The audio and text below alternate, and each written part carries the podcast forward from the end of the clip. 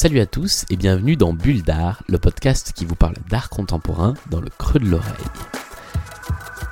Après cette petite incursion dans les allées du salon de Montrouge dans les cinq derniers numéros, où nous avons rencontré de très jeunes, artistes, euh, je vous propose de reprendre notre marche normale avec un épisode par semaine dans lequel je vous présenterai une œuvre, euh, un artiste ou une exposition euh, qui m'a donné envie de vous en parler, de vous le faire découvrir, parce que j'ai été interpellé, parce que j'ai été amusé ému, dérangé, voire dégoûté par certaines œuvres. Euh, et tout ça euh, eh bien, m'a donné envie de, vous partager cette expérience. L'œuvre dont je vais vous parler aujourd'hui, c'est une œuvre vidéo, encore, pour ne pas vous surprendre, euh, d'une artiste espagnole qui s'appelle Cristina Lucas. Euh, l'œuvre a été euh, créée en 2009.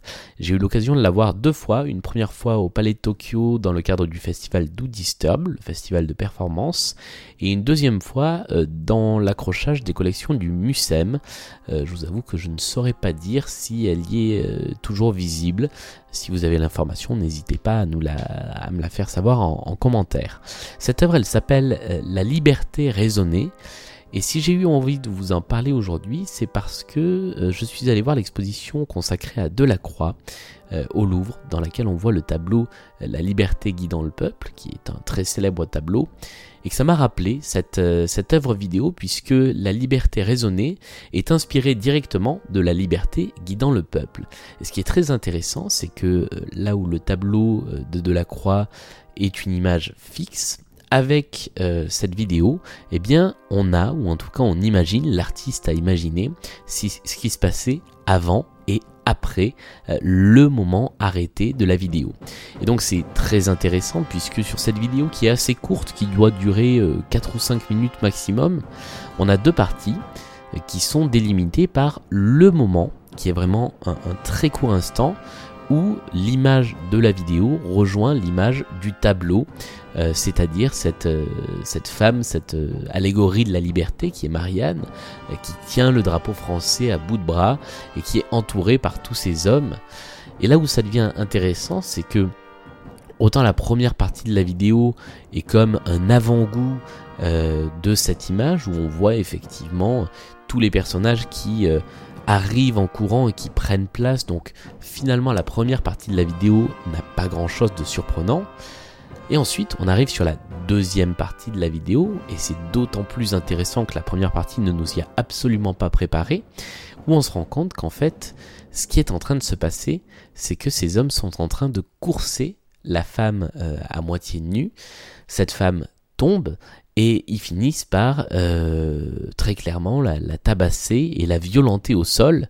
Cette impression tragique, elle est renforcée par la musique, puisque la musique qui est utilisée et qui n'arrive qu'à ce moment-là de la vidéo, euh, c'est un morceau d'Henri Purcell qui s'appelle La marche pour les funérailles de la reine Marie qui est un morceau que l'on connaît dans une autre œuvre qui parle de violence crue, qui est Orange Mécanique. C'est ce thème qu'on retrouve joué au synthé dans, Orange Mécanique. Là, il est en version orchestrale.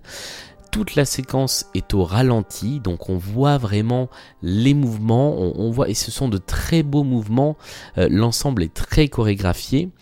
Et euh, évidemment, l'aspect visuel de cette vidéo est vraiment superbe parce que on a une reconstitution de l'esthétique du tableau de Delacroix qui est vraiment parfaite. On a l'impression de voir ce tableau s'animer.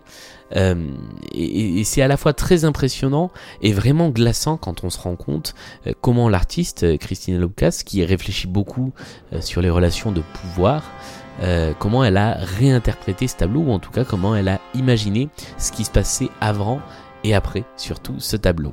Euh, ce, qui est, ce qui est très intéressant, c'est que le, titre, La liberté raisonnée, il a plusieurs euh, significations possibles, puisque euh, une des explications que, donne l'artiste, quand on lit ou quand on écoute des interviews, c'est que finalement, elle est revenue dans le vrai monde. le tableau de Delacroix, La liberté guidant le peuple, c'est une allégorie on retrouve ce personnage de la liberté qui est, qui, qui est en général appelée Marianne, en train de, tendre ce drapeau euh, français et donc elle est vue comme la liberté. Mais c'est pas vrai. En fait, ça n'arrive jamais. Il n'y a pas de personnage qui représente la liberté. Et Christina Lucas a donc décidé de ramener ce tableau à la raison et à une situation qui serait la même situation euh, si ce personnage n'était pas la liberté, mais était juste une jeune femme à moitié nue en train de courir euh, dans une rue de Paris en feu, euh, à feu et à sang pendant la Révolution de 1830 effectivement, toute la probabilité serait qu'elle serait en train de se faire courser par ces hommes qui finissent par, la violenter. ça, c'est la première explication possible du titre, c'est celle que j'ai découverte euh, en préparant cette, euh, ce petit podcast euh, pour, vous en, pour vous en parler. Mais moi je l'avais interprété autrement dans un premier temps, puisque la liberté raisonnée, c'est finalement deux termes qui vont pas très bien ensemble, puisque la liberté, si elle existe vraiment et si elle est totale, on ne peut pas la raisonner. Et c'est ça que veut dire aussi à mon avis cette œuvre d'art, c'est que à partir du moment où on essaie de raisonner la liberté, finalement on la violente, on la tabasse euh, et on la met à mort. Et c'est ça qui est très intéressant euh, avec, euh, avec ce travail-là, c'est que on peut y voir plusieurs sens, à la fois un sens très concret, donc la première signification que je vous ai je vous ai donné, mais aussi un sens lui-même très allégorique et qui pourrait finalement euh, rejoindre le, travail de, de, la croix et se poser comme une véritable suite euh, au tableau original La liberté guidant le, le, peuple. Voilà, donc la liberté qui guide le peuple, elle est fière, elle tend le bras, elle est forte, la liberté qu'on essaie de raisonner, ça devient finalement euh, une femme qui euh, se retrouve au sol, euh, frappée, violentée, malmenée par ces hommes.